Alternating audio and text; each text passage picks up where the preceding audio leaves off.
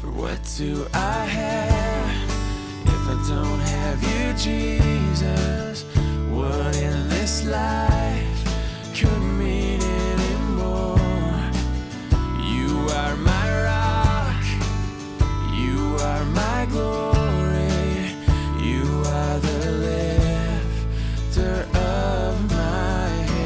Hi, and welcome to the Rock Podcast. In today's teaching, Pastor Jonathan takes us to the book of 1 Corinthians, chapter 1, with a study entitled The Message of the Cross. All right, I'd like to welcome everybody back to the sanctuary for tonight's Bible study. I've had the privilege of working very closely with Jonathan, Pastor Jonathan, for the past, I don't know, three weeks or a month or so. And I gotta say, what I've discovered about him, I already knew this, but uh, even more so, is that this is a man who is sound in the faith, solid in the scriptures, and sold out for the Savior, Jesus Christ. And so I am looking forward to what he has to share with us tonight. So let's give him a warm welcome. Pastor Jonathan.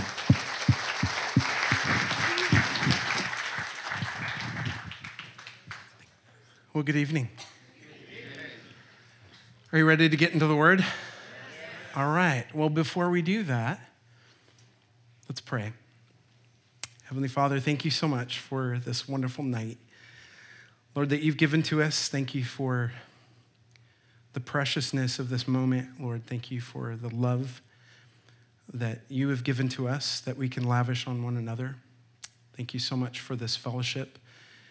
Thank you for the leadership, Pastor Ross, Lord, and the team here. Lord, we ask that, that you would just oversee tonight, that you'd fill us up with uh, more and more of the love of our Savior. And we thank you, Lord, for the cross. Thank you for the blood that was shed, Lord, 2,000 plus years ago for our sins. We love you and praise you. And it's in Jesus' name we pray. Amen. Amen. Well, I'll just uh, start off a little bit. I wanted to give you my testimony um, before, I, before I started. It's not, um, it's not too long. I got saved when I was five, so there we go. All right. That's it. That's all you get. Um, no, I'll, I'll, give you a little backstory. Um, I was born in Olympia, Washington. I was born uh, the baby of um, four brothers. I, I, had four brothers older than me. Um, my father passed away when I was three. My other brothers were in their teenage years, and it devastated them because dad was um, a true uh, lover of his family. And um, so it, it caused a, a big um, rift in our family. And uh, uh, I can say that, uh, that at age five, I remember a preacher getting up one night and he preached the gospel. And he preached it so powerfully. And, and now I know that it was the Holy Spirit because I was so drawn to the words, the blood of Jesus, the cross, forgiveness of sins, that there was two destinies in the world, heaven and hell, and that um, salvation is by grace through faith. And as a five year old kid, I stood on one of the chairs and waved my hand and made sure that the preacher saw me. And uh, my mom tells me this story. I don't remember it, but I, I went home um, a few weeks later and I got all my stuffed animals and I got a Bible out and I started preaching to them. So, so, so the Lord put a bug in me, right? And so I'm, I'm very happy on my birthday to be able to share with you the message that has been the banner of love over my life. And it's found in 1 Corinthians. So if you have your Bibles, you can turn to 1 Corinthians chapter 1. And we're going to pick it up in verse 17. And we're going to go to the end of the chapter, which is 31. And it says, For Christ did not send me to baptize, but to preach the gospel, not with words of human wisdom, lest the cross of Christ be emptied of its power. For the message of the cross is foolishness to those who are perishing, but to, but to us who are being saved, it is the power of God. For it is written, I will destroy the wisdom of the wise, the intelligence of the intelligent I will frustrate. Where is the wise man? Where is the scholar? Where is the philosopher of this age? Has not God made foolish the wisdom of the world? For since in the wisdom of God, the world through its wisdom did not know him, God was pleased through the foolishness of what was preached to save those who believe. Jews demand miraculous signs, and Greeks look for wisdom, but we preach Christ crucified, a stumbling block to Jews and foolishness to Gentiles. But to those whom God has called, both Jews and Greeks, Christ, the power of God and the wisdom of God. For the foolishness of God is wiser than man's wisdom, and the weakness of God is stronger than man's strength. Brothers, think of what you were when you were called. Not many of you were wise by human standards, not many were influential, not many were of noble birth, but God chose the foolish things of the world to shame the wise. God chose the weak things of the world to shame the strong. He chose the lowly things of this world and the despised things and the things that are not to nullify the things that are, so that no one may boast before him. It is because of him that you are in Christ Jesus, who has become for us wisdom from God, that is our righteousness, holiness, and redemption. Therefore, as it is written, let him who boasts boast in the Lord. Amen? It's a great passage.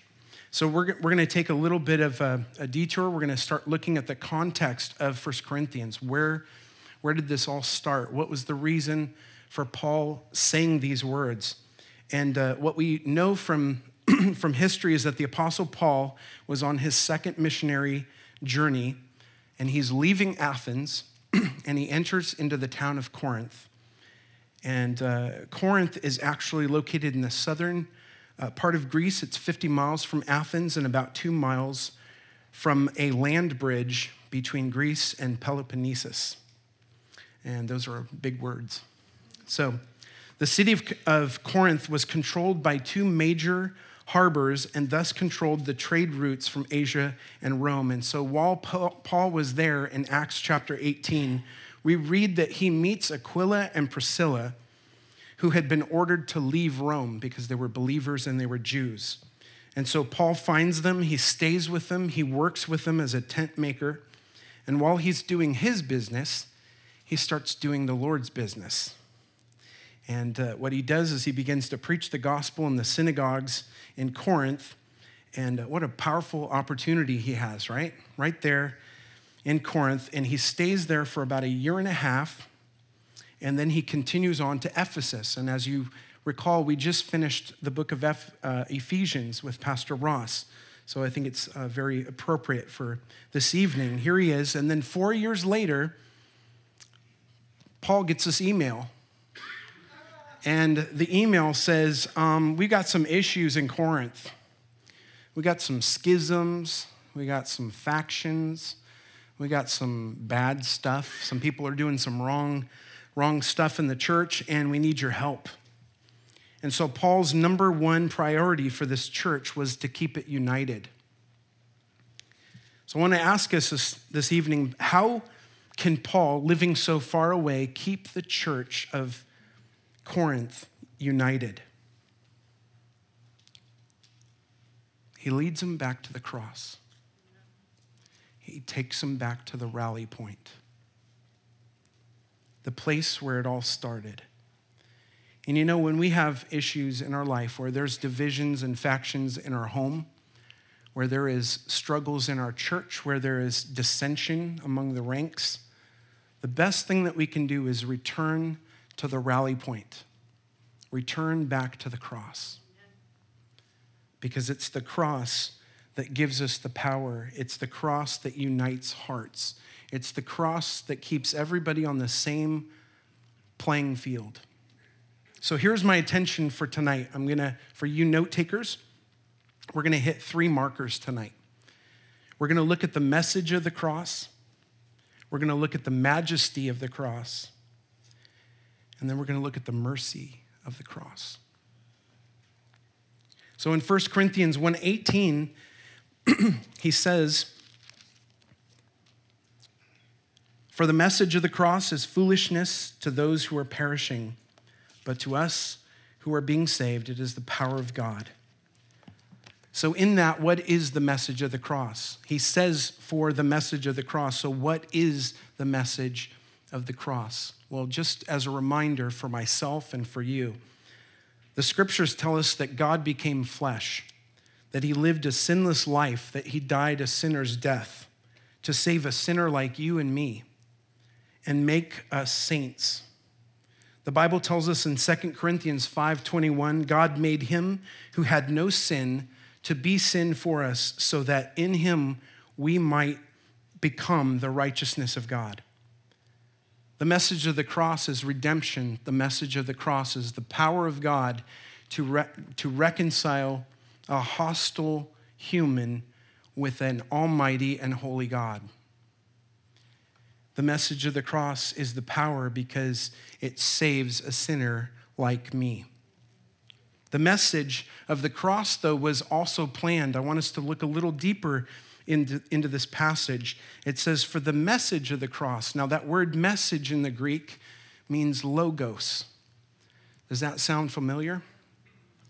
In the beginning was the Logos, and the Logos was with God, and the Logos was God. The message of the cross is the God of the cross. It is Jesus in the flesh on the cross. But more importantly, to the Greek and to the philosopher of the age, logos means the intention and the thought process and the words that are in your mind before you say them. Which means that God had a plan in his mind before he created the world. We see this in Isaiah 53 1. Who has believed our report? And to whom has the arm of the Lord been revealed? Verse 5 But he was wounded for our transgressions, he was crushed for our iniquities. The chastisement of our peace was upon him, and by his stripes we are healed. Not only that, but Revelation 13 8b says, All whose names have not been written in the book of life belonging to the Lamb that was slain from the creation of the world. See, Jesus Christ was already crucified before he said, Let there be light. Because God had a plan, a redemptive plan, before Adam and Eve sinned. God had a plan, and that plan was to redeem you and me from our sinful state. And Paul was compelled to preach this gospel. And he was so compelled because the God of the cross compelled him to preach the, to preach the gospel. For he says, Christ did not send me to baptize, but to preach the gospel. So, as we look at this, Paul came into the town of Corinth, of Corinth in Acts chapter 18. And it tells us that he reasoned with the Jews and the Gentiles, proclaiming to them that Jesus had to die, had to be buried, and had to rise again. Now, what's interesting is at the end of this letter of Corinthians, Paul re emphasizes the gospel when he says in chapter 15, Now, brothers, I want to remind you of the gospel I preached to you, which you received and on which you have taken your stand. By this gospel, you are saved. If you hold firmly to the word I preached to you, otherwise, you have believed in vain. For what I received, I passed on to you as of first importance that Christ died for our sins according to the scriptures, that he was buried, that he was raised on the third day according to the scriptures. And the scriptures, as we know, are the Old Testament. So Paul was preaching from Genesis through Malachi Jesus Christ crucified, buried, and raised from the dead. So now we want to ask about the message of the cross. Who is the audience of the cross? And we see this as he is relating to the fact that there are those who are perishing and those who are being saved. So there's two people in the audience. There's those who are perishing and they consider the cross foolishness. And who are they? Who are they that are, are the ones that are thinking that it's foolishness? Well, in Corinth, as we have learned, the Greeks and the Jews, the rich and the poor, were all migrating into this wonderful place of rest and relaxation. They were having a good time. They were having, they were playing golf. They were having house parties. They were wining and dining, laughing. And one of their enjoyments was to actually get somebody to get up onto a stage a philosopher, a deep thinker, someone who had mind crazy thoughts. And they would, like a peacock, begin to flutter their feathers of knowledge. And people would just clap. Oh, wow, that was a wonderful word he used. Whoa, I've never read that in the dictionary. They were excited, and it stimulated people's minds. It caused people to, to want to hear more. And they talked about life and morality and spirituality. And unfortunately, these philosophies started creeping into the Corinthian church. And so while these people are growing in their faith, they're also taking the philosophies of the world and they're starting to intermix them. And then they're getting confused because the rich Christians don't associate with the poor Christians. The slaves, we don't want them to sit near us. So there became factions and divisions and schisms and fights over philosophy. Now, the Holy Spirit warns us through Paul's writings that we should not be caught up into the philosophies of the world. In Colossians 2 8, it says, See to it that no one takes you captive through hollow and deceptive philosophy, which depends on human tradition and the basic principles of this world rather than on Christ. So they got so much into their head that they were forgetting their heart. They got so wrapped up into their own arrogance that they were forgetting the humility of the cross.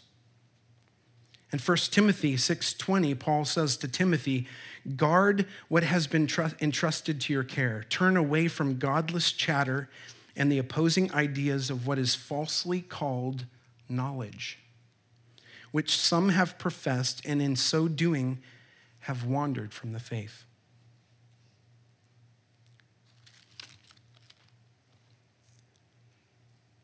So, why would these philosophers be thinking that the cross is so foolish? In fact, they thought it was foolish because it does not stir up any wonderful desires of pleasure. If I had an execution chair here and said, hey, let's talk about happiness, you would not be stoked to joy. And here's Christians, and they're talking about the glory of the cross. And the philosophers are saying that's ridiculous because it doesn't stir up any desires in them, any hedonistic pleasures. It's foolishness to the philosophers because it doesn't stroke their pride. There's nothing you can hang on the cross. It doesn't promote their accomplishments. They can't put their trophies onto the cross and add to it. They couldn't do anything. And so the cross was ridiculous. And in fact, the cross was so ridiculous that God would send his innocent son to die for guilty mankind without really recognizing maybe no one will respond. I mean, they want some feedback from someone. There, there needs to be a little bit of their investment coming back to them. The philosophers think it's ridiculous. How could a God just offer himself as a sacrifice without demanding people to come worship him. That's ridiculous. So the, fool, the foolishness of the cross was, was moronic to them. It was silly. It was ridiculous. The foolishness of the cross was the simple fact that they didn't, they, they had all of the life in their hands and to look at someone dying on the cross, it was reminding them that their life was mortal. The cross is foolishness to the philosophers because it's just too simple. Isn't it weird that we make things so complicated in our faith? we add so many details to our faith that no wonder we're so weary and tired and exhausted. See, the cross is so simple that even a five year old in Olympia, Washington can understand it. And even you can understand it. The cross is simple that an Awana child can quote it and sob because they realize that Jesus died for them. The cross is so powerful to those who are being saved. To us who are being saved, it is the power of God.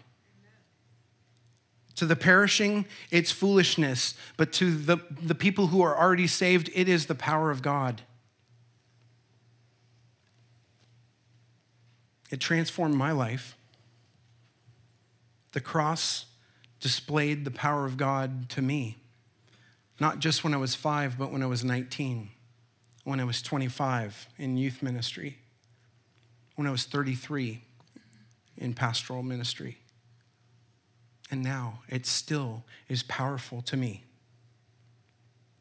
So we looked at the message of the cross, and now we're going to be looking at the majesty of the cross because Paul is defending the cross. And he says in verse 19, For it is written, I will destroy the wisdom of the wise, the intelligent of the intelligent, the intelligence of the intelligent I will frustrate. This is a quote directly from Isaiah 29 14. And interesting enough, Isaiah lived during the time when a Assyrian king named Sennacherib was coming against King Hezekiah and his people. And the scriptures tell us that Isaiah tells King Hezekiah, Don't worry about this king. You're not going to be rescued by the hands of man, but by the power and demonstration of God's wisdom. God will destroy the wisdom of mankind, he says to King Hezekiah. And God promised this would happen, and God succeeded. Because it says that God called over one of the angels from, from heaven, and in one day, the angel, and this is my assumption, was chewing on some manna. And as he's chewing on the manna, he took out, he took out 185,000 Assyrians. That's the wisdom of God. That, that that the power of God is not displayed through a man, but it's displayed through the awesome majesty and almightiness of God. And I also remember another story in the Old Testament of Job. Remember, Job is suffering, going through pain. He's got all of his friends around him telling him that he's a sinner, and they're using all their theology and telling him that he's got a secret sin, and that's why he's going through all this suffering. And Job is complaining to God. And in Job chapter 38, God tells Job, Who is this that darkens my counsel with words without knowledge? Brace yourself like a man. I will question you, and you will answer me. Where were you when I laid the earth's foundation? See, God's wisdom is much greater than Job's, it's much greater than mine, much greater than us. God has a way of quieting the philosophies of man. In 1 Corinthians 1:20, we, he, he asks these rhetorical questions, where is the wise man? Where is the scribe? Where is the philosopher of this age? It's almost as if God says, hey, philosophers, why don't we get together? We'll have a debate. and you bring your greatest geniuses, Socrates, Plato, bring them up here, the bad boys and we'll come against the message of the cross.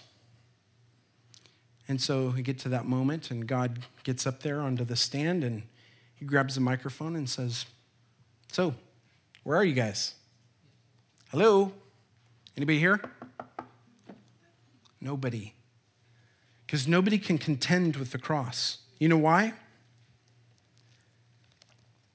because not one of Socrates' mighty speeches could save and transform the island of Ireland, converting the heart of Druids into pastors, teachers, and missionaries sent throughout all the world. Not one of Plato's statements could have started the greatest revival in America called the Great Awakening. and not one of Nietzsche's penned dictations could have saved a hurt and broken and sinful young guy named Jonathan. But the cross did. The cross is the linchpin of salvation. In God's wisdom, He made the worst torture device into the most peaceful demonstration of love.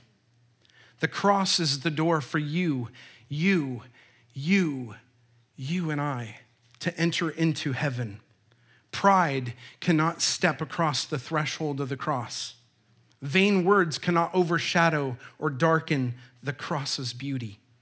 Hedonistic pleasures cannot touch the crossbeams of the old rugged cross.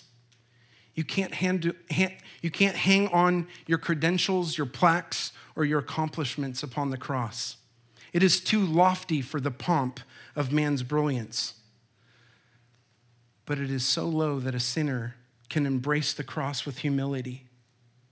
You can walk through the door into heaven with a repentant heart and you can enter into that cross yourself.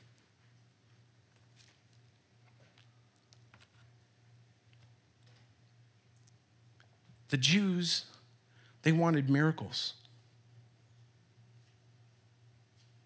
They wanted flashy lights. They wanted the Red Sea parted again.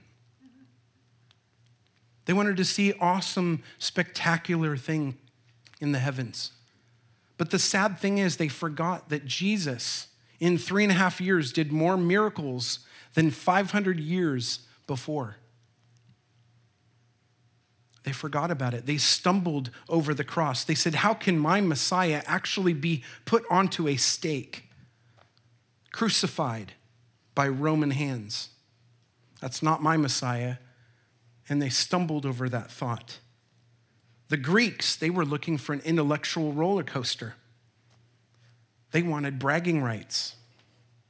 They wanted to add something to the cross, but you can't add anything to the cross. You either have it or you don't. You either take it or you leave it.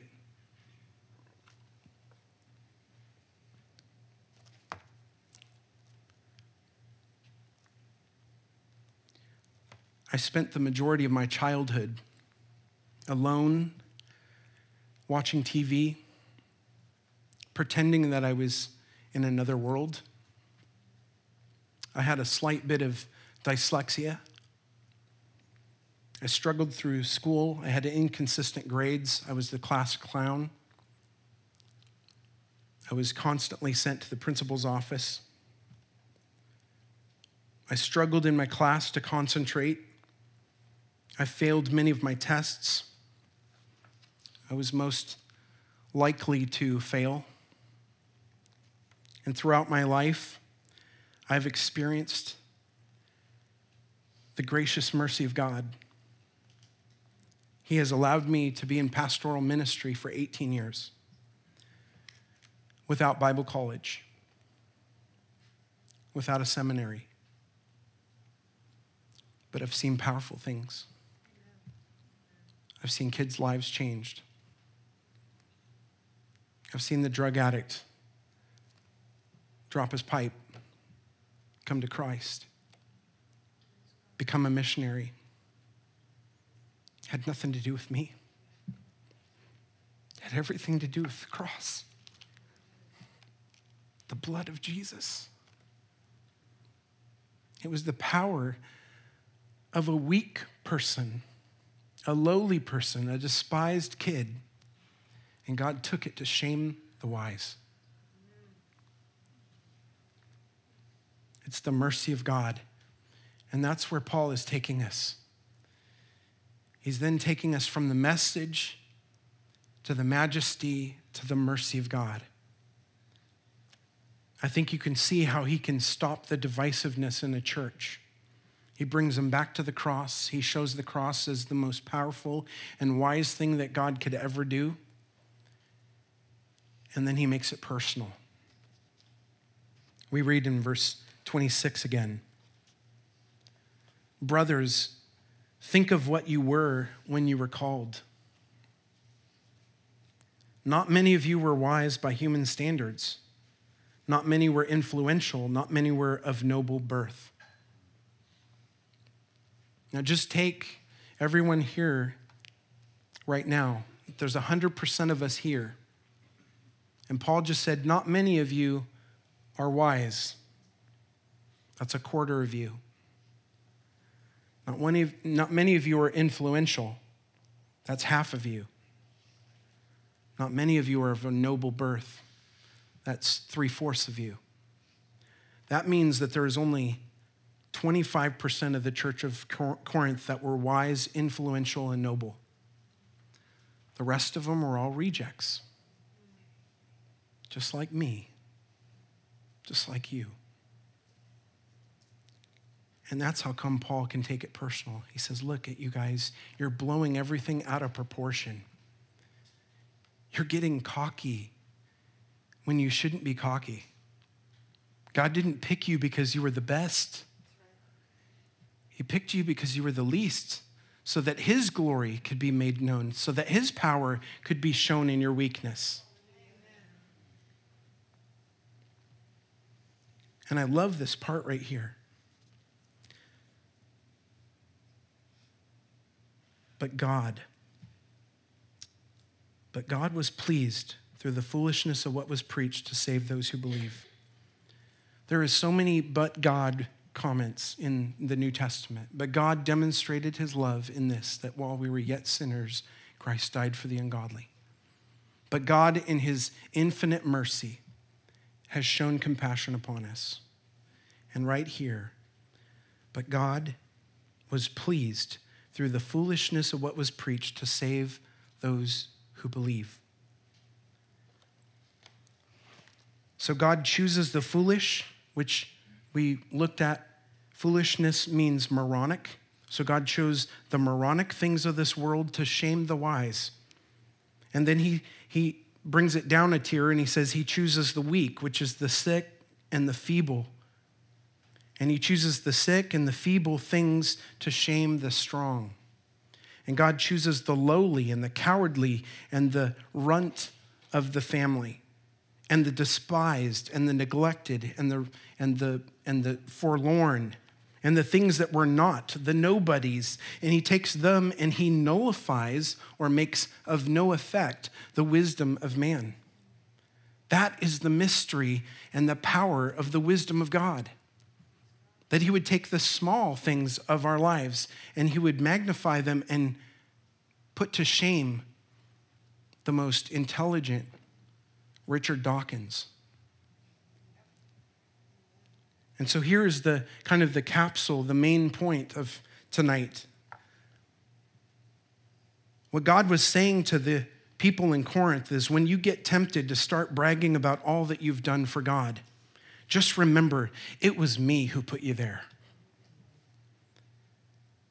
We must remember that God doesn't need us, but He does love us. Amen? He doesn't need us to keep the universe going. Jesus can do that all by Himself. But God has shown us all mercy. If you recall that Jesus walking